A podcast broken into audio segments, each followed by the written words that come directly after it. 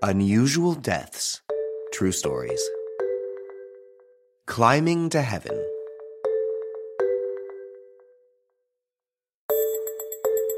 In the name of charity, human beings can go above and beyond. Singers give great concerts, doctors go to the four corners of the world, politicians collect yellow coins. And when it comes to priests, well, one in particular decided one fine day to beat a high flying record, sitting on a chair carried by a thousand helium balloons. He has since been nicknamed the Padre do Balão, Brazilian for the balloon priest. On the afternoon of April 20th, 2008, the coastal city of Paranaguá, Brazil, is in the midst of a strange commotion.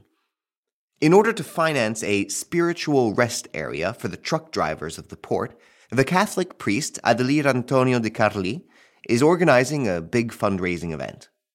To do so, he's preparing to break the record for the longest flight suspended from balloons.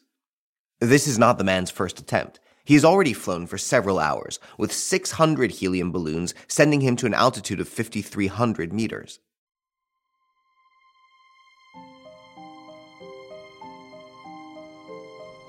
Now he's aiming for a thousand balloons, 6,000 meters, and reassures the cameras and the crowd that there's nothing miraculous about it. He's got a survival suit, five days worth of food and water, a cell phone, a satellite phone, and a GPS, so everything's going to be fine. In reality, no. Everything is going to go very wrong. Adelir Antonio settles into his chair. The balloons are inflated with helium and then tied in a cluster. Takeoff is imminent. While a nice breeze from the west is expected to carry the priest comfortably into the interior of the country where his friends are waiting for him, the wind changes direction and sends him eastwards towards the Atlantic Ocean.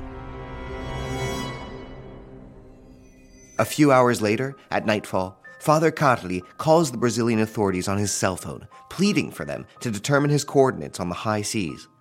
He says his satellite phone has died and that he cannot get his assisted navigation system to work. Due to a lack of network, the communication ends up cutting off, and it is at this moment that the priest gives his last sign of life. Lost above international waters, between two continents, grumbling against his damn GPS.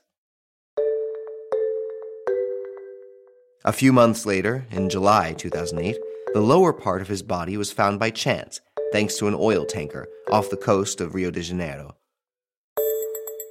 A sad outcome for a man who was only trying to open a spiritual resting place for truck drivers.